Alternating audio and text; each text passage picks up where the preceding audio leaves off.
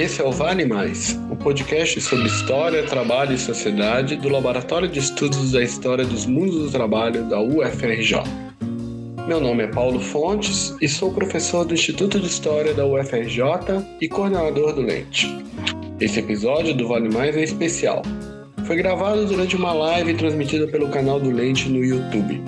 O tema do episódio de hoje é Racismo e História do Trabalho para isso nós convidamos uh, dois dos maiores especialistas uh, nessa discussão, a professora Inaê Lopes dos Santos e o professor Antônio Sérgio Alfredo Guimarães, a quem já agradeço pela disponibilidade de participar aqui no nosso, na nossa live. Uh, a professora Inaê, a Inaê Lopes dos Santos é professora ah, do Instituto de uh, de História da, da UF, da Universidade Federal Fluminense, e pesquisadora sobre os temas da escravidão e das relações étnico-raciais nas Américas, além de também pesquisar a relação entre esses temas e o ensino de história. É autora dos livros Além da Senzala, Arranjos Escravos de Moradia no Rio de Janeiro, 1808 e 1850, e História da África e do Brasil Afrodescendente. Uh, o Antônio Sérgio Alfredo Guimarães é professor titular do Departamento de Sociologia da Universidade de São Paulo, a USP, e um dos maiores especialistas do país em estudos afro-brasileiros e formação de classes sociais, articulando temas como racismo e desigualdades sociais. É autor de vasta obra nesse campo de estudos, entre as quais destacamos os livros Classe, Raça, Classes, Raças e Democracia e Racismo e Antirracismo no Brasil, que são duas referências obrigatórias para quem é interessado nesse tema. Eu vou começar fazendo uma pergunta para vocês dois, e aí eu vou pedir para a Inaê responder e depois o Antônio Sérgio, tá? Nessa ordem.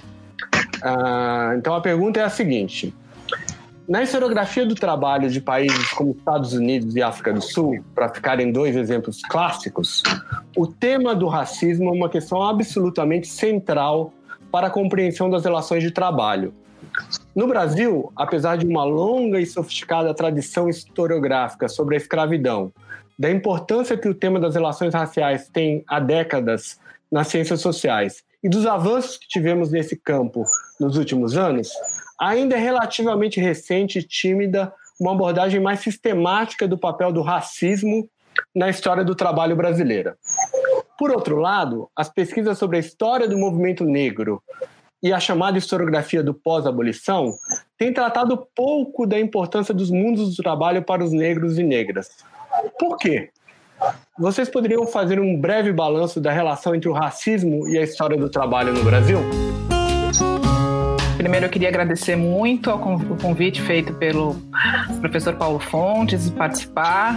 É um prazer enorme estar aqui conversando com o professor Antônio Sérgio Guimarães, que é, né, eu brinquei falando que eu vou conversar com a minha biografia. Então, é um prazer enorme e, enfim, sempre importante e urgente discutir esse tema.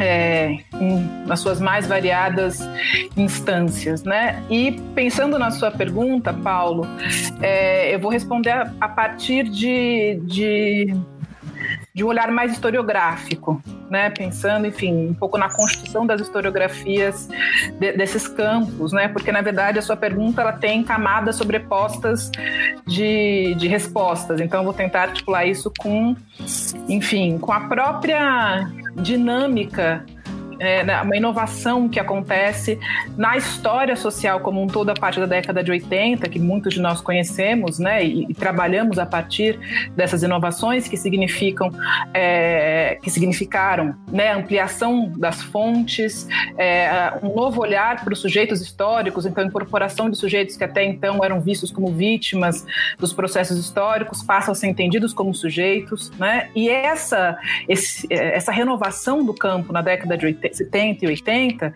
que por um lado está muito ligada também aos movimentos sociais que estão acontecendo no mundo, sobretudo na década de 60, né? Então, tipo, tem que pensar aqui nos movimentos de lutas pelos direitos civis norte-americanos, é, o processo de independência dos países é, africanos, tudo isso informa muito essa nova historiografia e a necessidade de ampliação né, tanto dos sujeitos quanto dos lugares, da, né, das perguntas que vão ser feitas a partir de, da incorporação desses sujeitos na, na análise historiográfica. É, e aí a gente tem tanto no, esse, uma, assim, uma mudança significativa no campo da história do trabalho, né, que é, é o foco muito grande na análise do trabalho assalariado, enfim, numa sociedade já capitalista, é, e uma análise que, é, que ao fazer essa escolha, ela acaba deixando de lado né, uh, os 400 anos quase de escravidão que existiram no Brasil.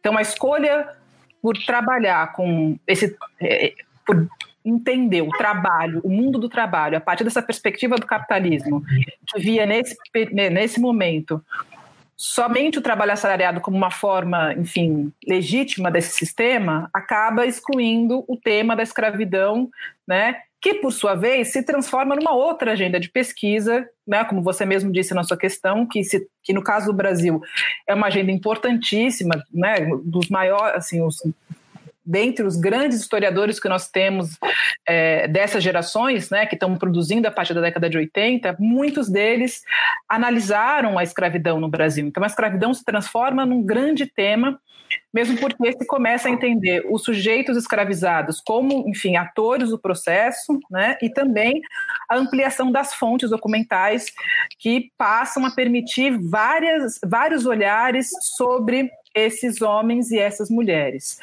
Ah, bom, é, esse boom é, historiográfico, né, é, que, enfim, acaba criando, no, no caso do Brasil, é, essas duas grandes áreas de produção de conhecimento, né, é, ele é curioso porque ele acaba sendo meio que dividido pelo 13 de maio de 88. Né? É como se o 13 de maio, de fato, é, cindisse as questões referentes é, ao universo do trabalho. Então, a partir de 88, né, e, e, sobretudo, a parte da experiência republicana, a gente tem esse mundo do trabalho dando conta dessa, dessa nova organização que a sociedade brasileira passa e da, e da centralidade que o trabalho assalariado tem a partir desse momento, e antes disso, a gente tem, enfim, os trabalhos sobre escravidão. Isso a gente consegue entender do ponto de vista da construção histórica né, desse, desses dois campos, mas existe um hiato aí, né, uma, até uma, é, uma espécie de, de falta de conversa um pouco, no meu entender. Né, como se se é, de fato as questões não tivessem sobrepostas, né? E, e como se a gente não tivesse é, é, tanto experiências de trabalho para além da escravidão durante os quase 400 anos em que a escravidão esteve vigente e também né, uma incorporação é, pouco crítica da ideia de classe que acaba não trazendo as questões raciais, como se nesse guarda-chuva da, da, né, da, da, da, sociedade de classes a, a questão racial estivesse contida. E, de, assim, ela não está né? Porque, enfim, uma coisa é pensar a sociedade de classe trabalhadores assalariados na Inglaterra, outra coisa é pensar no Brasil, que por sua vez é diferente, enfim. A, a, o conceito ele tem que estar tá a serviço das, das realidades e das experiências, não, não o contrário né? É, e é curioso porque o que acaba acontecendo, e isso fica muito evidente quando a gente pega, por exemplo, os livros é, didáticos, eu acho fundamental pensar também nessa, é, nessa parte da, né, desse lugar em que a produção histórica também historiográfica acaba acaba tendo sendo impactada, acaba produzindo também porque a gente está formando os, os cidadãos brasileiros, sobretudo a partir desses livros, né? É a ausência da questão negra a partir da abolição. É como se a questão negra ela simplesmente sumisse. E, de certa forma, essa, esse desaparecimento da questão negra é, nesses estudos, né, inclusive nos estudos do trabalho, ele é como se. É, é como se não, né? O racismo estrutural que, enfim, que está aqui é, é, há muitos séculos, né, e, e é, estruturando a sociedade brasileira, ele acaba também impactando nessa produção historiográfica e fazendo com que boa parte das pessoas que estão pensando o mundo do trabalho entendam esses trabalhadores sem levar em consideração a questão racial, a cor desses homens e dessas mulheres, porque em tese a questão de classe seria maior, mais importante, né? E isso, ao meu ver, é algo que se alinha muito bem à própria ideia de trabalho que esse início da República Brasileira está elaborando. A gente não pode deixar de, de pensar uh, que o início da experiência republicana brasileira é um momento de intensificação de um projeto político de embranquecimento da população brasileira, que, por sua vez, acontece por meio da migração de trabalhadores brancos vindos, na maioria dos casos, dessa Europa Latina. Né? Então, a ideia do trabalhador que é gestada nesse, nesse início da na Primeira República, né, ela é uma ideia elaborada a partir dos pressupostos racistas que estão gerindo essa sociedade. E que, de certa forma, infelizmente, vão informar também os historiadores que, décadas depois, vão pensar a história do trabalho no Brasil. Então, o que a gente tem nesse, nesse momento, é, do início né, da, da, da produção sobre a história do trabalho, é uma percepção de que a questão de classe é mais ampla e talvez mais importante que a própria questão racial, o que, na minha opinião, não responde uma série de questões no Brasil. E, ao mesmo tempo, a gente tem é, claro, isso foi mudando, né? A, partir da, da, enfim, da ampliação das fontes, é, enfim, da dinamização dos trabalhos que foram sendo feitos, né? Da, da, enfim, a gente também é importante dizer que na década de 80 e 90 tem o boom das, das, uh, das pós-graduações, então isso tem leva também a ampliação da produção sobre a história do Brasil, nas mais diferentes facetas, é, e isso é, mostrou né, a necessidade de uma intersecção entre essas duas áreas. Né? É fundamental, por um lado, entender as questões raciais que pautam a dinâmica do mundo do trabalho no Brasil, né? ao passo que também é fundamental entender que durante o período da escravidão existiram outras formas de trabalho para além da escravidão, mesmo porque quando a escravidão foi abolida, a maior parte da população brasileira não era mais escravizada. Né? Então a gente tem ali uns 30, 40 anos em que já tem uma mudança é, da uhum. forma, da principal forma de trabalho no Brasil, que acaba ficando meio num limbo, num, num período que fica muito pouco estudada, porque né, como se de repente abolir a escravidão e todo mundo era. E isso é, é, não mergulhar, sobretudo nesses últimos anos do, do, do século XIX, né, a partir da década de 60, sobretudo, é, significa não entender esse processo que tem como resposta a política de embranquecimento do Brasil. A política de embranquecimento do Brasil é uma resposta a esses homens e mulheres que agora estão livres Nossa. e que, a partir de 1889, são cidadãos brasileiros também. Né? É, com, enfim, com clivagens ali que a gente conhece, mas que estão dentro desse regime republicano.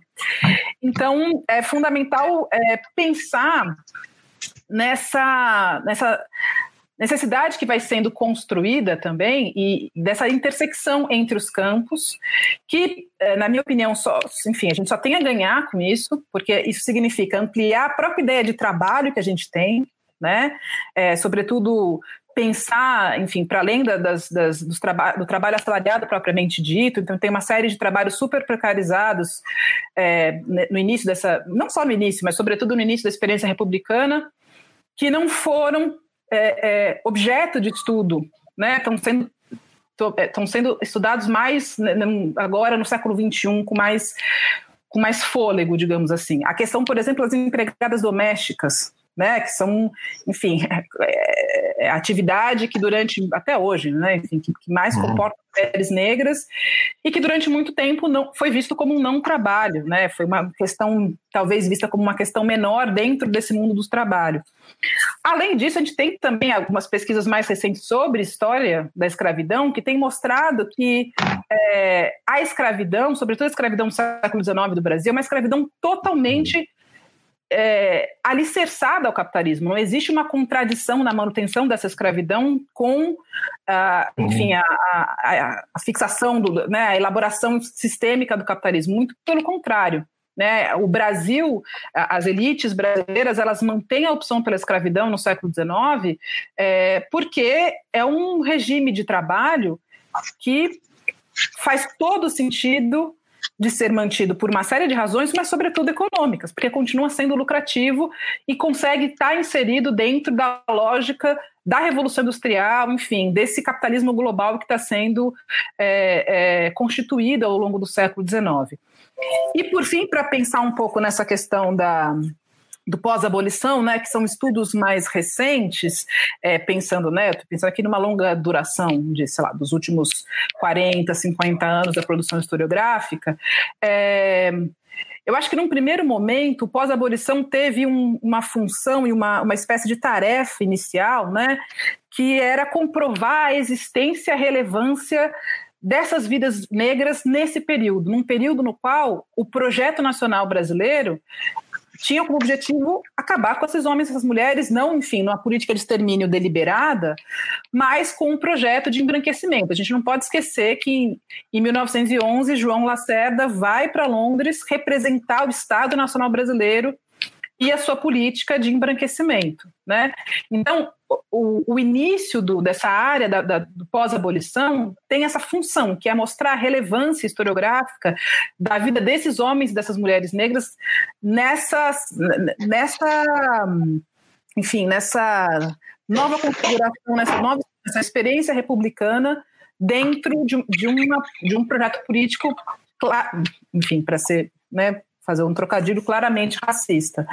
É, mas, à medida que esses trabalhos têm avançado, né, é, é inevitável que, que não haja essa intersecção com a tanto o mundo do trabalho, os, os, os, trabalhos né, com o mundo do trabalho e também os estudos sobre escravidão, que durante muito tempo, é uma coisa que eu não comentei, é, ficou meio que a, a, a, tarefa de pensar do ponto de vista historiográfico, tá?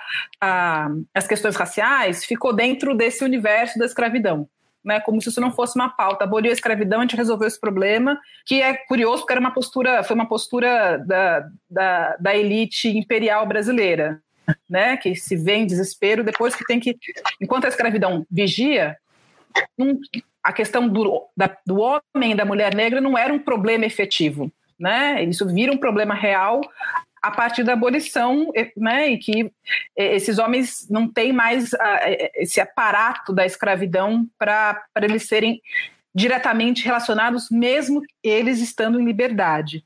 É, então, infelizmente, né, enfim, a produção historiográfica ela é marcada também pelo olhar é, e, pela, e pela estruturação do racismo brasileiro, que fez com que, durante muito tempo, a gente é, comprasse um pouco uh, algumas interpretações sem levar em consideração as nossas experiências históricas aqui, e, sobretudo, sem entender é, essa, essa condição axial que as questões raciais têm no Brasil.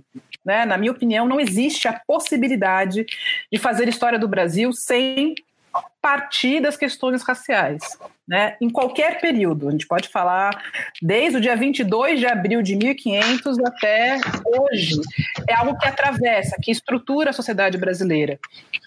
Mas a historiografia também reflete isso, né? Então, o que a gente tem visto agora é, é a ampliação dessas, dessas pesquisas e, sobretudo, a fundamental necessidade de diálogo entre essas, esses campos, essas áreas de, de pesquisa, é, o que, ao meu ver, vai ser muito frutífero. Acho que a gente já está colhendo frutos, acho que isso aqui que a gente está fazendo já é um pouco resultado disso. Né?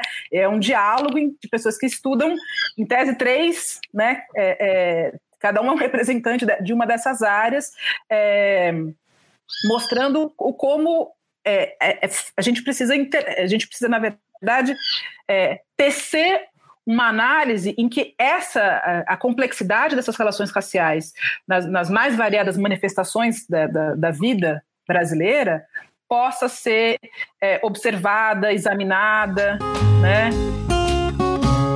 Obrigado, Inaê. Antônio Sérgio.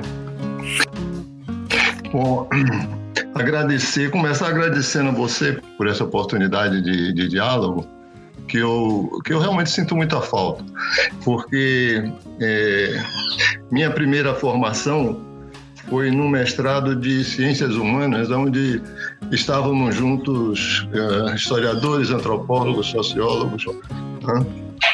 E depois, por, por, uma questão disciplinar, História fez seu mestrado, depois ah, Ciências Sociais, ficou Sociologia e Antropologia, Ciência Política por outro lado. Enfim, é, esse diálogo entre interdisciplinar é muito, muito rico para a gente. Eu nunca consegui fazer, apesar de ter tido uma formação americana, nunca consegui fazer realmente sociologia sem história. É, talvez vício da minha primeira formação. Bom, eu começaria é, respondendo as suas questões assim, primeiro num plano uh, mais teórico, certo? Uh, é, eu acho que, que Inaê já tocou nisso, mas eu vou procurar fazer de uma maneira um pouco diferente, abordando um outro, um outro, uma outra perspectiva.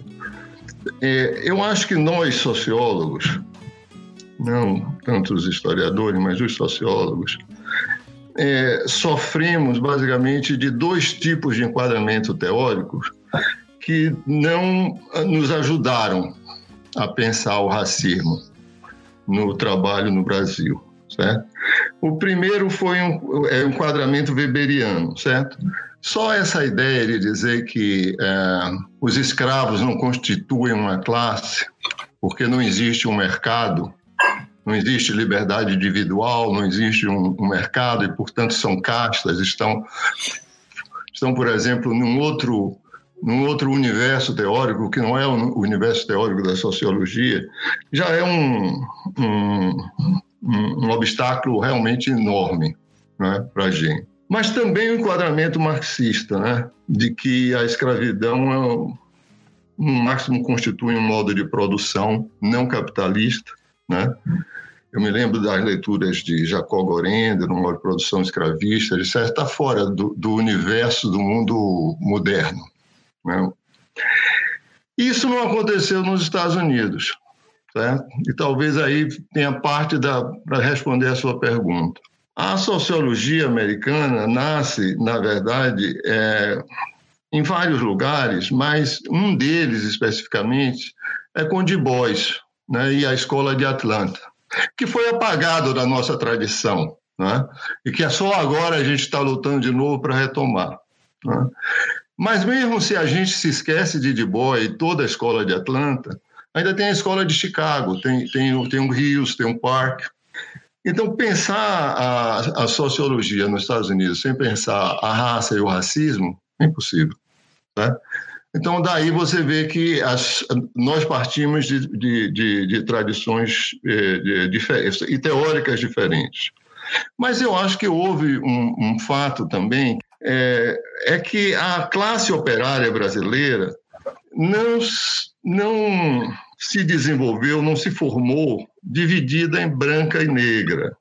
Ou seja, imigrantes brancos não formaram sindicatos brancos deslocando os negros do mercado de trabalho. Ou seja, esses conflitos sindicais, etc., não foi uma prática nem da liderança anarquista, nem da liderança comunista. Tá?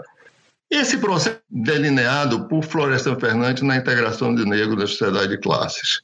Certo? Depois o Andrews, Jorge Andrews, retomou de um ponto de vista histórico, e muito tempo depois, com mais é, com pesquisa a, a fontes mais, é, mais, mais, fontes do que simplesmente a pesquisa do Florestan é, para o projeto Unesco, né? Mas, é, de qualquer modo, o, o, o, o mundo do trabalho no Brasil foi muito mais digamos assim, marcado por essa divisão entre formalidade e informalidade do trabalho, não é? principalmente a partir de vagas e da, da, e da consolidação do CLT, etc. Né? É o que leva a Vanderlei Guilherme a falar em cidadania regulada. Né? Essa, ou seja, é como, portanto, se a maior parte da população brasileira, que é a população negra, é, estivesse fora do, do nosso interesse teórico. Então, isso foi decisivamente, por toda a razão, Inaê, quando ela, ela vai dar um passo adiante e mostra até que ponto esse tipo de pensamento racial estava embutido na própria perspectiva teórica é, que a historiografia, mas principalmente a sociologia, tinha. Agora, a Inaí colocou coisas que são muito é, importantes e interessantes, porque da parte dos historiadores, eu acho que, que vocês se, se, se livraram mais cedo dessa, desses dois vieses teóricos. Tá? Vocês saíram mais cedo dessa armadilha. Né? Eu acho, por exemplo, eu, eu acompanho, justamente porque foi, foi, foi, foi, foi meu colega né, de, de, de, de, de, de, de mestrado em ciências humanas, não que fizesse um mestrado comigo, mas contemporâneo, né? É, do João Reis e de toda a preocupação que ele sempre teve com, com o trabalho assalariado urbano, certo? Dos negros de ganho em Salvador. Tá? Eu me lembro dele me dando para ler uma primeira versão da greve de 1852. Tá? Ou seja, os historiadores mais cedo, sem esse, esse, essa camisa de força teórica, certo? Que tem os sociólogos, isso, essa, essa não é, é essa, essa camisa de força não, não afetou tanto os historiadores, certo? Os historiadores têm uma, uma grande vantagem sobre nós em que é, realmente é, é, é os dados certo? É, é, contam muito mais do que, do que a teoria. A gente, em, em sociologia, tem, tem a mania de, de brigar contra os dados porque a gente não os entende, né? Então, fica brigando contra os dados tal. Historiadores têm mais são mais relaxados nisso. Né? Se, os, se, as evidências estão aí, a gente tem que pensar, mesmo que é, fira um pouco essas camisas de força. Pois bem, mas eu acho que também a, a própria tradição intelectual negra no Brasil, eu me referi a Manuel Quirino, certo? e mais recentemente a Clóvis Moura, todos eles pensaram o que, foi o, o que foram os, artesana, os, os artesãos negros, certo? o que foi o trabalho negro no, logo depois da abolição um pouco antes da abolição, pra, com, com, com Inaí estava se referindo, e um, e um pouco depois. Tá? Ou seja, eu acho que essa, esse problema foi maior entre, primeiro na sociologia do que na história. Segundo, entre mais entre os brancos do que entre os negros. Tá? Eu acho que é, é, tem isso. É, uma outra coisa que eu acho que é bem interessantes foram os antropólogos que nos anos, nos anos 70, certo? É, estudando campesinato, certo? Eu estou pensando no trabalho de, de Afrânio Garcia, certo? De Zé Sérgio Leite Lopes, certo? de Lígia Segou, certo? Moacir Palmeira, certo? Que estudando campesinato no Nordeste, eles observaram o, o, o, uma categoria nativa chamada assujeitamento, né? e a partir daí eles entenderam muito bem o que foi essa passagem do cativeiro para o trabalho livre de uma maneira totalmente subordinada, racista, racializada. Né?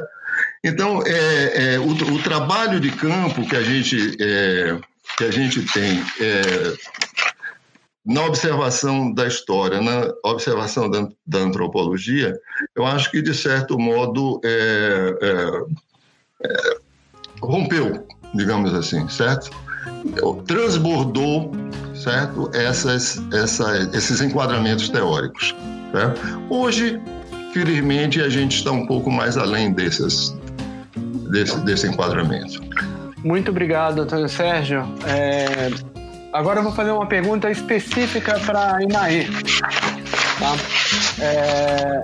Inaê, suas pesquisas têm conectado os temas da escravidão, raça, trabalho e espaço urbano. Um argumento antigo, tradicional e comum para relativizar ou diferenciar o racismo no Brasil enfatiza o peso da miscigenação e um, um suposto maior compartilhamento de experiências de trabalho e moradia entre negros e brancos pobres no país. Há realmente uma peculiaridade no racismo brasileira? Como essas experiências impactaram os diferentes momentos uh, em diferentes momentos, o racismo e o antirracismo no Brasil? Obrigada pela pergunta, Paulo. É, eu gosto muito de uma frase do, do Kabengele Munanga que fala que no Brasil o racismo é um crime perfeito, né? E se no Brasil o racismo é um crime perfeito, é porque a miscigenação é uma espécie de, de arma secreta desse racismo, né?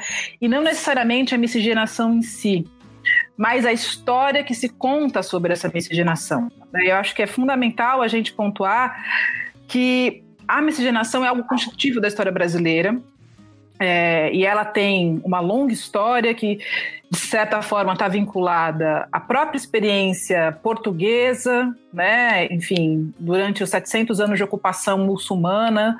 É, tem a ver com a, a construção jurídica da escravidão, né, das leis que vão reger a escravidão durante o período colonial e que vão permitir não só a compra ou aquisição da alforria, mas a inserção, mesmo que é, de forma não plena, enfim, né, num lugar muito específico, de homens e mulheres negros nesse mundo de liberdade dentro da lógica escravista. Né? Então, a miscigenação ela é constitutiva da história brasileira. Agora, falar isso é, sem referendar o caráter absolutamente violento que marca o início dessa relação que, que leva à miscigenação é quase, bom, é, é, enfim, como eu disse, é uma das armadilhas do racismo que nos estrutura. Né? Então é fundamental pontuar que a, a, a, o início da miscigenação, no que hoje a gente chama de Brasil, então pensando principalmente o nosso passado colonial, é marcado por uma série de violências que, sobre, que, que, que geralmente né, é, vão uh, incidir mais nas mulheres indígenas e negras, africanas ou as nascidas aqui, que muitas vezes vão ser violentadas por homens que estão numa outra condição social né, e, econômica. Não dá para falar apenas em miscigenação sem historicizar o que foi esse processo.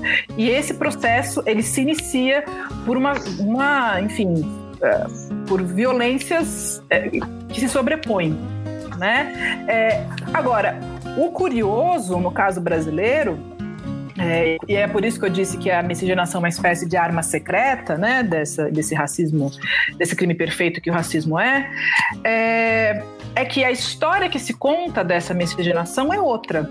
Né? Então a miscigenação ela serve, sobretudo a partir da década de 1840 e 1850, quando a classe dirigente brasileira está efetivamente se empenhando na construção da história oficial brasileira, em construir um passado em que as relações raciais se apresentam de forma harmoniosa, sem conflito.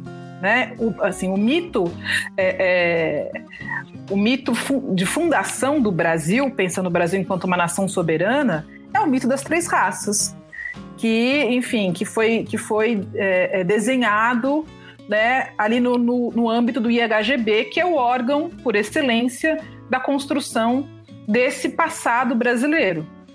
Então, o que a gente tem é, é uma escolha é, estratégica dessa classe, é, dessa classe política brasileira, que em sua imensa maioria é uma classe senhorial e uma coisa não está desvinculada da outra, né? que é, organizam uma sociedade, que pensam uma sociedade, que estão gerindo uma sociedade uh, calcada na, na escravidão, sobretudo, né, é, do ponto de vista do, do, trabalho, enfim, mas a escravidão não atinge só as relações de trabalho, ela extrapola, né, ela, ela organiza a sociedade brasileira nas mais variadas, nos mais variados aspectos. É, e acaba. Uh, o Brasil tem uma particularidade é, que, na minha opinião, é, uma, é um, é um olhar muito sofisticado desses colonos e mais tarde dessa classe política brasileira nacional, que é conseguir criar uma, uma, uma dinâmica na qual você tenha uma intensificação, é, quer dizer, um uso intensivo da mão de obra escrava, por meio, sobretudo, do tráfico transatlântico. Então, é bom lembrar que o Brasil foi o território nas Américas que mais recebeu africanos escravizados, e isso está diretamente relacionado com a, a com a participação desses colonos e depois dessas famílias é, brasileiras no tráfico, né? É, mas também é uma sociedade que permite, né? Dizer, ela só é essa sociedade que, que usa de forma massiva esses escravizados, porque ela é uma sociedade que também consegue inserir esses homens e essas mulheres, uh, ou colocar no horizonte de expectativa desses homens e dessas mulheres a possibilidade de uma inserção social para além da escravidão. Então, se na nossa primeira uh, carta, a nossa primeira Constituição, né, a Carta Constitucional de 1824, a palavra escravidão não aparece, né, o que aparece é a garantia dos direitos da propriedade privada, aparece a possibilidade dos filhos dos homens e mulheres escravizados se inserirem socialmente como cidadãos de segunda categoria, que são aqueles que não poderiam ser eleitos, né? É, mas isso, essa possibilidade de inserção, ela acaba é, é, redimensionando as formas de não só de, de, de vida mesmo desses homens e dessas mulheres, né? Uma coisa que, que é muito comum per, me perguntarem, é, enfim, quando a gente está pensando no racismo no Brasil, e a comparação evidente com os Estados Unidos, né? Porque o Brasil não teve tantas revoltas, a gente só conhece a revolta dos malês na escravidão, um país que mais recebeu escravos, enfim, africanos escravizados, quer dizer. Então tem uma série, né? Essa, esse, esse, é, essa comparação é sempre feita, né? É, mas é fundamental pontuar como que o Brasil se constitui, é, isso historicamente, né, como eu disse, a, a alforria ela é uma lei costumeira, é uma lei que só vai ser de fato sancionada no final do século XIX. Mas ela é uma lei que colocava no horizonte expectativa dos escravizados a possibilidade da liberdade. Então, isso, obviamente, vai mudar as estratégias de luta desses homens e dessas mulheres. Se eu tenho a possibilidade de, de me transformar numa pessoa livre, dentro da ordem escravista por um meio que não coloque a minha vida em risco, que significa a fuga significa isso, a rebelião significa isso, por que não fazê-lo? Né? Uh, e isso, enfim, é, é algo que acabou sendo constitutivo da história brasileira. A miscigenação, ela está um pouco nesse mesmo lugar, né? É, ela é uma, é uma estratégia, assim, ela é, ela é fruto de uma violência como eu já disse, né, e uma violência que se repete ao longo dos anos, né, é, que significa o não reconhecimento dos filhos, fruto dessa violência, ou um, um é, ou colocar esses filhos em um lugar específico, né, que não é, enfim, o lugar da, do reconhecimento absoluto. É, uma das histórias talvez mais emblemáticas que a gente tem de um, enfim, de um de um filho dessa miscigenação que sofre essa violência de forma atroz é a história do Luiz Gama, né? Que é um menino que nasce livre, um menino negro que nasce livre e que é vendido pelo próprio pai, né? Enfim, por quê? Porque a estrutura, o meio, o Brasil daquele período permitia isso. Né? Não, não, isso não, não, trazia nenhum tipo de, de enfim, de, de, de choque, né? Quantos senhores, quantos pais não venderam seus filhos na história brasileira? Bom, mas pensando para além da, do período da escravidão, né, é, o que acontece, é, ao meu ver, é a manutenção dessa, desse bom uso da, da, da miscigenação como um elemento apaziguador da história brasileira. Então, ela conforta né, as, as relações raciais no Brasil, na medida em que ela permite a inserção dos negros nessa sociedade, né? E também permite a não, uh, o não desnudamento do racismo. Então, o racismo está encoberto por essa forma em que a miscigenação é, é, estruturada e, sobretudo, a história que se conta dela. Né? Então, pensar o Brasil a partir dessa ideia de um cadinho né, é algo tão bem feito, assim, eu, eu, realmente tenho que tirar meu chapéu, porque é algo muito bem feito pela, pela classe dirigente brasileira, porque ela conforta uh, simbolicamente e efetivamente uh, todas as diferenças dentro dessa grande, enfim, é, amálgama que é o Brasil. Né? Então, você é, pensando já, numa, na, já na, na, experiência republicana e sem a escravidão, né? É, Quantas vezes a gente já não ouviu numa discussão sobre, enfim, falando da questão racista. Ah, mas eu tenho um amigo negro. Ah, mas a minha avó era negra. Ah, mas meu bisavô era negro, né? Isso é a, a forma estratégica por meio da qual, enfim, a, a, a miscigenação opera para solapar a ideia, né, ou a, a, verificação de que o Brasil é um país racista. Então, o fato de todo mundo ter alguém negro na, na sua história é, é como que se livrasse essa pessoa de ser uma pessoa racista, porque a gente sabe que não acontece. Da mesma forma, essa mesma é, estrutura dessa miscigenação estratégica faz com que homens e mulheres negros que ascendam socialmente, e claro, a gente sabe que isso é uma exceção, mas essa, ela existe, né? Eles sejam cooptados rapidamente por essa estrutura racista brasileira, né?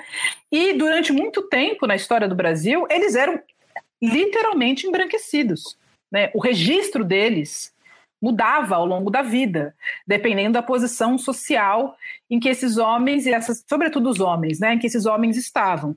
É, então, a miscigenação ela é ao mesmo tempo constitutiva da nossa história, mas ela também é a grande armadilha para a gente entender como o racismo se estruturou e, sobretudo, para pensar nas ações antirracistas, né? Porque a gente sabe, no Brasil, um dos maiores problemas que a gente tem nessa luta antirracista é reconhecer que o racismo existe. Né? Eu acho que uma boa parte dessa onda agora, desses últimos dois meses, né, é, é, que parece que o Brasil descobriu que o racismo existe. Então as pessoas estão horrorizadas, as pessoas querem falar sobre, as pessoas, né? Enfim, isso tem um. Eu espero que isso não passe, que não seja só uma onda, né? É, mas enfim, a gente tem que aproveitar para falar sobre isso também. É, então, mas é, é muito curioso que o poder que essa miscigenação tem. Né? Então, assim, no, no século XIX a gente tem o, o, mito das três raças, que no século XX ele é relido pelo Gilberto Freire, né? quer dizer, o Gilberto Freire não é a pessoa que designa o, o, o mito da democracia racial, mas ele dá os elementos para que essa designação seja feita. É, mas uma das coisas que eu acho mais interessantes da obra de Gilberto Freire são os títulos dela. No caso da Casa Grande Senzala, eu acho que é, enfim, tão exemplar do, do olhar que ele lança para as questões raciais no Brasil, que é claro, a gente vai incorporar uma análise, é, e isso ninguém pode retirar do Gilberto Freire, né, essa, essa enfim, essa, essa importância de colocar de forma positiva a, a herança africana, a herança indígena, mas ele deixa muito claro qual é o espaço de cada um nesse cadinho do Brasil. É Casa Grande e é Senzala. Então, os lugares, o Brasil é um país de lugares determinados, racialmente determinados. Né? E a miscigenação, ela tenta é, dar uma, é, enfim, uma talvez apaziguada nisso, na medida em que ela, em tese, permite, ou, enfim, é, possibilite né, a, algumas algumas saídas de lugares, algumas mudanças, mas isso é muito, é muito pontual. Né? Se a gente pensar do ponto de vista estrutural, a imensa maioria das pessoas negras brasileiras são pessoas pobres. A resposta, a razão disso é né, o racismo que nos estrutura. Então, é, eu acho que a gente precisa fazer um exercício é, de entender essa miscigenação né? Porque também é, negá-la não, nos leva a lugar nenhum, né? Porque ela é constitutiva da nossa história. É, e ela se dá de formas distintas. Então, na região sudeste, ela acontece de uma coisa, na região norte, enfim, ela, ela né, ela é, é geograficamente também determinada é, pela, pela presença maior da população indígena, da população africana, enfim, da, de, de, migrações europeias. Então, não é também uma única, é, um único tipo de miscigenação. Mas a miscigenação, a, a, a forma como ela foi operada pelas classes dirigentes é, como eu disse, a grande, a grande arma secreta do racismo estrutural. É transformar né, qualquer, é, transformar não, mas impossibilitar enxergar a violência, é, as desigualdades, é, em alguns casos, os apartheids que existem. Assim, né, a gente usa o termo, claro que o Brasil não viveu um apartheid é, do ponto de vista jurídico, né, como acontece nos Estados Unidos, como aconteceu na, na, é, na África do Sul. Mas se a gente andar pelo Brasil, se a gente andar pelo Rio de Janeiro, é só, assim, é algo gritante, né? Assim, você está em Botafogo e sobe o Santa Marta, você, parece que você, você, mudou de cidade. O que aconteceu? Se mudar, a cor das pessoas mudou de repente? É algo muito. É, então a gente precisa de fato. E acho que esse é um, talvez um dos grandes exercícios é, nossos, dos historiadores, sociólogos, enfim, é, dos cientistas humanos né, e sociais de uma forma geral, é tentar é, é, destrinchar né, é, desativar essa, essa, essa armadilha que é a miscigenação, mas sem retirá-la, porque ela é constitutiva da nossa história. Né? Então, eu acho que ela é, seria um ponto bem interessante para a gente começar a efetivamente ter ações antirracistas de fato, né? Porque também ficar nessa coisa, ah, anti, o antirracismo ele significa ação também, né? E a gente precisa é, é, conseguir transformar esses debates e, sobretudo, esse olhar crítico para a nossa história em ação. E acho que desmontar o discurso que se construiu em torno da miscigenação é uma das grandes tarefas que a gente tem. Oh, Antônio Sérgio, uma pergunta agora para ti. A, a, a Inaê mencionou aí no, na resposta dela essas esse momento mais recente aí dos últimos meses. E eu queria te perguntar o seguinte: o assassinato brutal do George Floyd desencadeou uma onda de protestos antirracistas não apenas nos Estados Unidos, mas em todo o mundo.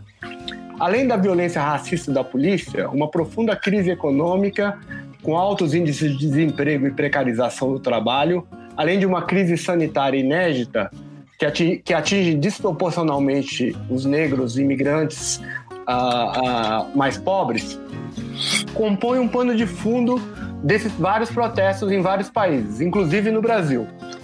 A derrubada de estátuas e o ataque a outros símbolos públicos que remetem à escravidão e ao colonialismo tem causado certa surpresa e tem sido bastante debatidos na, empresa, na imprensa e nas redes sociais. Como você avalia esse movimento, esse momento que a gente está vivendo agora? É, Paulo, é, o que mais me chama a atenção nesse movimento de é, derrubada de estátuas, de monumentos, é, é, descobrir como, como elas estão vivas, né? Como, como elas são realmente significados da opressão racial, como elas são é, celebração cotidiana da supremacia branca, por exemplo, no, no, no, sul dos Estados Unidos. Né? Toda essa simbologia confederada, né? É, e toda a simbologia colonialista no, na Europa. Né? É, é impressionante porque parece que não é algo do passado, é algo totalmente atual na vida de negros, de imigrantes, quer dizer, de, na Europa eles falam os originários da grande imigração do, do, do pós-guerra, né? Nos Estados Unidos desde desde sempre essa celebração né, da opressão racial é algo muito vivo, muito vivo. E isso é o que mais me chama a atenção, porque quando a gente olha é, para o Brasil, é, muita gente diz, mas por que não existem não, não por que não está existindo isso aqui no Brasil? Aqui na Bahia a gente tem um, uma estátua desse escravocrata tal e ninguém liga. Em parte tem a ver com o que Naí disse, em parte quer dizer, em tudo tem a ver com o que a, a, a acabou de falar. Né? É, eu acho que a maior parte dos nossos republicanos são de 13 de maio, né? É poucos os republicanos diante de 13 de maio. A maior parte é, é, é, é, virou republicano depois, depois da abolição. Né? E se reconverteram à fraternidade racial, à ideia da Primeira República, né, de fraternidade racial, se reconverteram à ideia de democracia racial é, de, depois de Vargas, na Segunda República. Né? É, ou seja, a gente não celebra a opressão racial.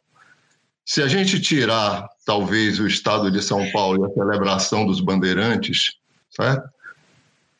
Porque São Paulo é diferente, não é? São Paulo não é São Paulo não é o, o, o que existe no Nordeste ou o que existe no Rio de Janeiro. Em São Paulo se celebra realmente é, uma raça dos bandeirantes, tá certo? Se celebra realmente a conquista, a dominação, e, e, a simbologia é muito parecida com a, a, a, simbologia confederada. Mas, tirando o caso de São Paulo, aliás, que a Bárbara Weinstein estudou muito bem e continua estudando, né? é, de um modo ou de outro, no Brasil, a gente prefere celebrar o esquecimento. Né? O que Valmira chamou de, de chamou de, de, de, de jogo da dissimulação. Né? É, a, a gente não celebra esses símbolos tem uma coisa boa e tem uma coisa muito ruim, né?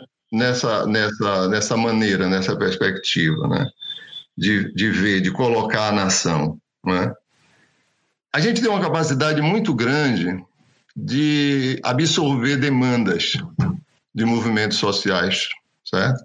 A gente resiste muito, né?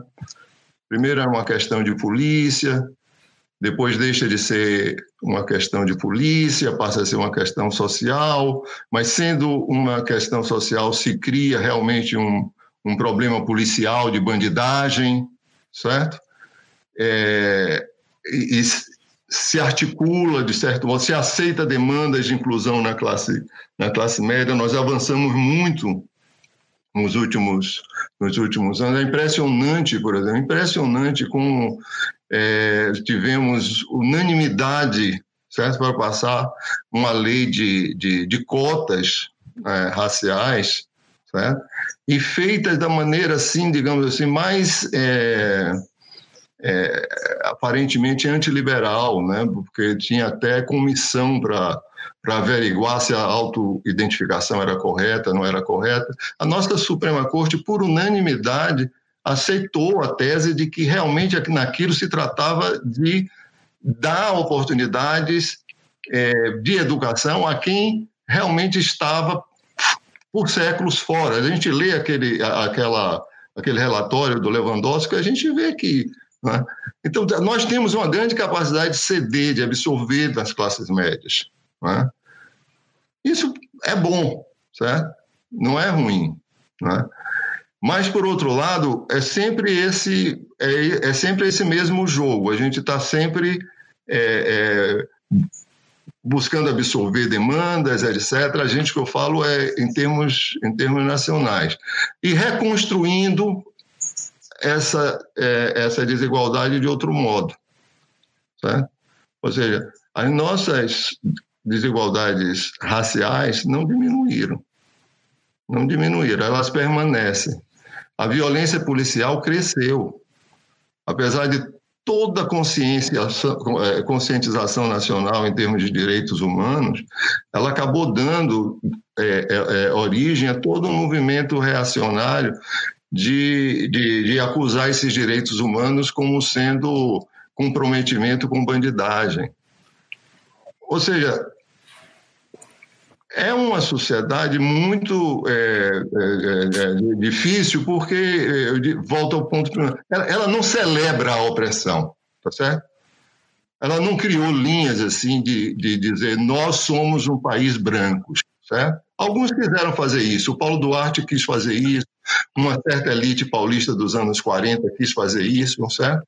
Mas não vingou, certo?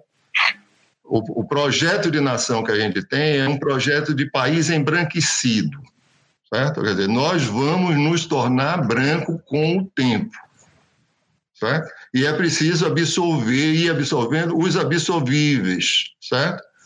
Mas a, a, a, a, dureza, certo, de tratamento continua, certo? Então, esse é um complicador, não ser um país branco, mas ser um país embranquecido, certo? Mais do que um país mestiço. O país mestiço é muito mexicano, é muito aquele imaginário mexicano, certo? Em cima das grandes civilizações incas, maia, astecas, né? Que, que vigoram em boa parte da América Latina, principalmente andina, certo? É, é, é, e naí estava falando no Gilberto Freire. Gilberto Freire, de certo modo, é, é, é, transita entre, entre uma ideia de embranquecimento, né? Porque afinal de contas é, existe de certo modo uma certa é, liderança é, é branca ali, certo? Não fosse por nada pelo simples fato de ser o, o colonizador principal, mas ao mesmo tempo ele cede bastante espaço a, a Manuel Quirino, certo? Você pode ler certas passagens de Gilberto Freire e parece que você que ele está lendo Quirino. O, o, negro é civilizador do Brasil, certo? Ele está ali colonizando o Brasil também, tá? É, é, em certos momentos, se, mesmo mesmo um, uma pessoa, um, um autor é, abertamente racista, científico, né? Como Nina Rodrigues, era também alguém que fazia diferenças raciais no meio da população negra, mostrava a superioridade racial dos iorubás, né? é, do, do, panteão religioso iorubá. Né? Ou seja, não é um país que tenha celebrado a opressão racial como sendo a única forma de civilizar. Né? Mas que apostou muito numa sociedade embranquecida, mais do que mestiço, eu diria, Inaí, certo?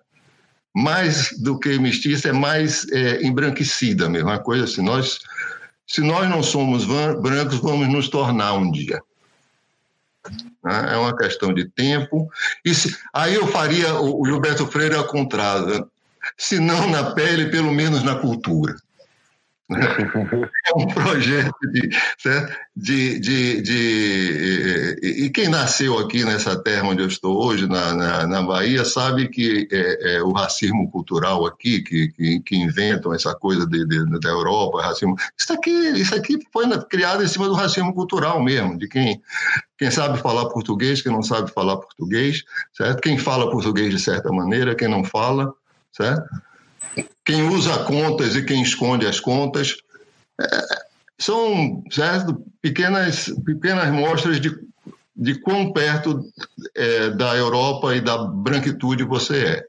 Então, não sei se, se, se lhe respondo, mas eu acho que são poucos os lugares no Brasil onde parece viva a celebração da opressão racial. Existe, viu? Eu não estou querendo negar, não, porque o Brasil não é, não é o Nordeste, nem é Minas, nem, nem é Rio, certo? Existe um, um outro Brasil, certo? Que é um Brasil de outra cor, que é um Brasil branco. Obrigado, Antônio Sérgio. Eu tenho mais uma, uma última pergunta para vocês dois agora. A pergunta tem a ver um, com essa, é, essa última resposta do, do Antônio Sérgio também que tem a ver com as políticas públicas, na verdade, dos últimos, principalmente a partir uh, do, do, final dos anos 90, início do século 21. Então, eu queria que vocês analisassem é, como que as políticas públicas de ações afirmativas e a maior democratização e presença de negros e negras nas universidades do país, além de negros e negras indígenas, é importante lembrar disso, uma participação também maior de, de negros, negras, indígenas uh, na universidade, como que essas políticas públicas afetaram a agenda dos estudos raciais em geral e a agenda uh, própria de vocês. Inaê, por favor. É, tentando ser bem breve aqui. É, primeiro, eu acho que é fundamental pontuar que essas políticas públicas elas são fruto de movimentos sociais, né? São frutos do movimento negro e de movimentos indígenas que lutaram para que essa, é, para que o Estado reconhecesse minimamente a desigualdade que estrutura a sociedade brasileira e que desse algum tipo de, enfim, de, de resposta, né? Para, enfim, para uma sociedade que há gerações não não via nenhum tipo de mudança nas suas vidas, né? Então, quantas vezes a gente não ouve quem é professor das universidades é, públicas brasileiras é, que aquelas meninas ou aqueles rapazes negros são a primeira geração da sua família a ingressarem né, na, na, universidade, porque ingressar é uma coisa, terminar é outra, né? Conseguir concluir é, é um outro problema, é uma outra, não é um problema, na verdade, é, bom, acaba sendo um problema em muitos casos, porque, enfim, é, a estrutura racista permanece dentro das universidades, inclusive. É bom pontuar que a vida dos cotistas é uma vida profundamente calcada na violência, na exclusão dentro da, enfim, das turmas, na ação de muitos professores, enfim. Então, é, é um ganho, é um ganho que é fruto do movimento, é, dos movimentos é, sociais, né, é, que foi referendado, né, num, num, governo um pouco mais progressista,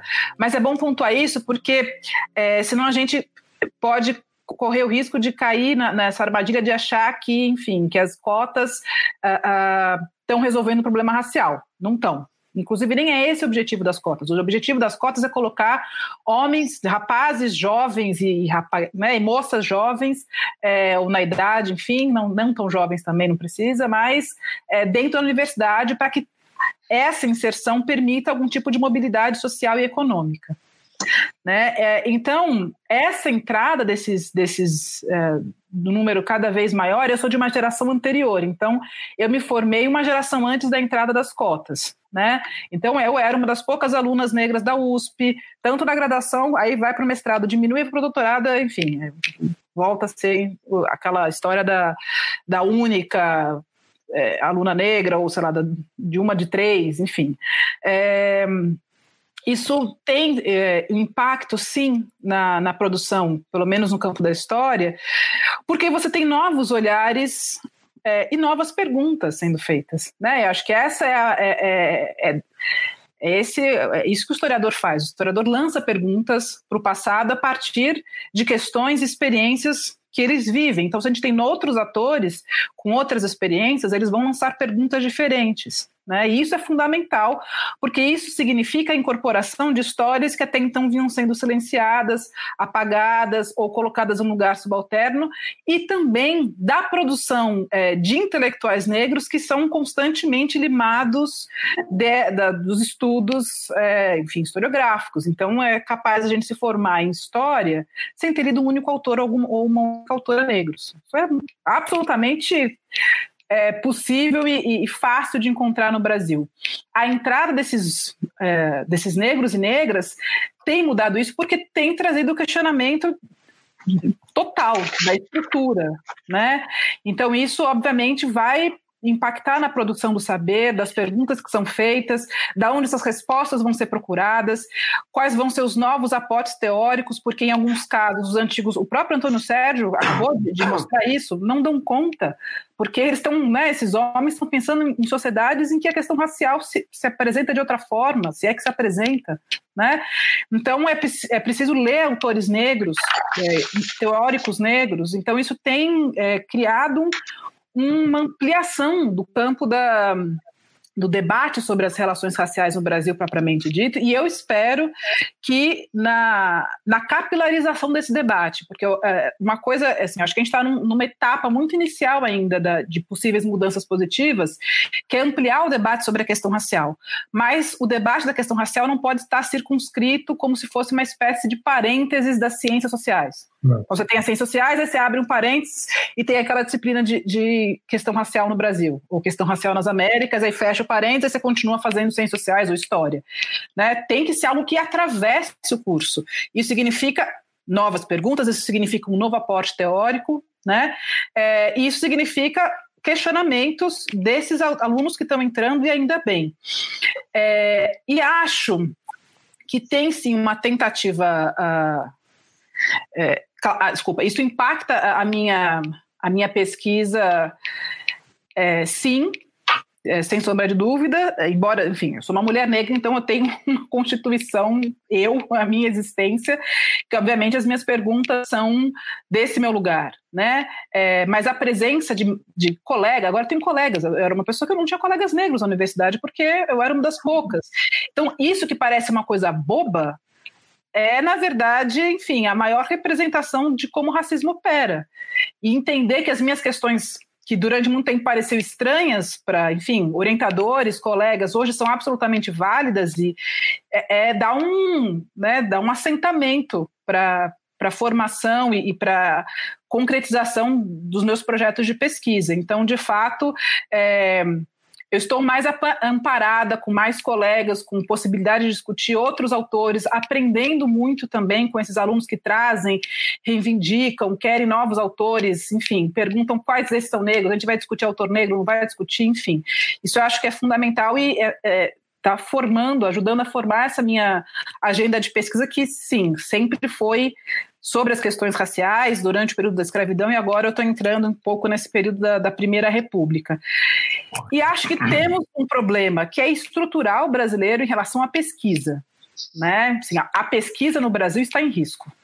É, isso a gente tem visto pelo desmonte é, da, da, enfim, do país, né? Enfim, não vou nem entrar nessa seara, mas a gente tem um desmonte da, do, do, do, dos aportes das universidades públicas, sobretudo, né? É, a diminuição de bolsas, isso tem impactado os programas de pós-graduação, e isso, consequentemente, vai afetar também essa, essa parte específica da pesquisa sobre as questões raciais. Mas eu acho que a democratização que é, causada tanto pela, pelas cotas e pela maior entrada de negros e negras que estão se formando, ainda tem muitas, muitos, enfim, turmas para se formar, né? Então, a próprio fato de você entrar numa universidade pública e ver, né? Eu lembro quando eu saí de uma universidade privada entrei numa pública como professora, eram outras, é, parecia que eu tinha mudado de país, porque era uma, era uma outra realidade, né? É, eu acho que a questão racial ela não vai se perder porque a gente tam, tam, tem esse movimento de democratização via internet. Então, a possibilidade do saber circular em outros lugares, para além da universidade, né, e dos nossos alunos, sobretudo os alunos negros e as alunas negras, poderem é, é, terem acesso a isso, isso assim é, é, é um é algo que não se tira né? A gente pode ter um problema, enfim, como eu disse, a gente tem um problema estrutural é, de tentativa de desmontar a universidade pública. E aí, obviamente, todo mundo vai ser afetado porque vai ter menos linha de financiamento, mas do ponto de vista do interesse, é, eu imagino que não. Eu, eu quero crer que não. É, pelo menos o que eu tenho visto, são muitos assim. Eu, eu entrei há pouco na UF e eu já tenho sete alunos de orientação. Eu, tenho, eu dei dois meses, um, um, mês, né? Porque eu entrei de maternidade e saí, eu já tenho sete alunos. Então, assim, tinha uma, uma necessidade de estudar isso, muitos alunos, né? E também a necessidade de, de reconhecer uma professora negra, de, de, dialogar a partir de outros pressupostos. Então, acho que a gente está num, num, caminho de ampliação do debate é, que vai passar por essa tormenta aí, que é que é esse, esse período que a gente está na história política brasileira, mas que eu imagino que não dá para dar um passo atrás nesse quesito, sobretudo porque isso é, faz parte de um reconhecimento, sobretudo da população negra, é, dessas desigualdades que nos, que nos estruturam, que nos alicerçam. Então, é isso. Obrigado, Inês. Antônio Sérgio. É, eu diria o seguinte, eu ia pela, pelo, pelo mesmo caminho, pelo caminho de pensar colegas, né? Primeiro, é, estudantes. Né? É, eu fico imaginando o que é um, um, um, um aluno que, que fez o, o, fundamental e o, o, o colegial, né? o ensino médio inteiro, praticamente sem ter colega negro, e de repente entra numa universidade, primeira linha, nas universidades federais nos seus estados, e encontra muitos estudantes negros, seja na sala de aula, seja na, nas praças, é, nas cantinas, etc. Eu não sei exatamente, mas eu acho que isso muda. Do ponto de vista do professor, que eu conheço melhor, é, esse movimento, ainda bem, coincidiu com, com outro movimento, né, que foi um movimento de, é, de se estudar a, a opressão de gênero, certo? É, nas universidades. Né? E, e ela veio interseccionada, essa, toda, toda a teoria da interseccionalidade, tudo que o feminismo negro norte-americano tinha feito, e que tinha uma grande, mas uma grande repercussão no Brasil, desde, desde os anos 80, certo? Com, com, com, com Leila Gonzalez, com todo o pessoal da Sueli Carneiro, certo? A Edna Roland, toda, certo? Ou seja, é, aparece de repente na sala de aula uma demanda por um tipo de currículo aonde é, apareçam mulheres, apareçam negros, o que é, afinal de contas, é... Por exemplo, nos Estados Unidos, hoje em dia, não se dá um curso de introdução à sociologia sem ter uma feminista e sem ter de Bois. Certo? Então, de Bois entrou no panteão da, dos fundadores, os pais fundadores da sociologia. Deixamos de ter três porquinhos, estamos quatro agora. Tá certo? É, com, nossos colegas têm que se reciclar para fazer face a essa demanda, certo? Porque a moçada sabe que nos Estados Unidos eles ensinam desse jeito. Certo? Não se ensina mais sociologia nos Estados Unidos como sendo Durkheim, Marx e Weber tendo começado ali. Né? Então tem uma mudança, uma, uma, pressão pela mudança no currículo, né? que é, é, muito virtuosa, muito virtuosa, porque, é, é, é, de certo modo, faz com que o perigo que, que a Inaê tinha colocado e que a gente já foi encapsulado antes, porque nós tivemos nos anos, nos anos 60, nós tivemos os estudos Unesco, final dos 50, começo, e depois se desdobrou na, na, na, famosa escola paulista, né, do Florestan, do Ottaviani, do Fernando Henrique.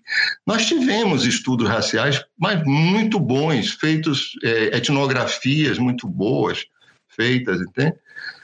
É, mas aquilo ali foi um parêntese, tá certo? E um ramo de estudos ali, certo?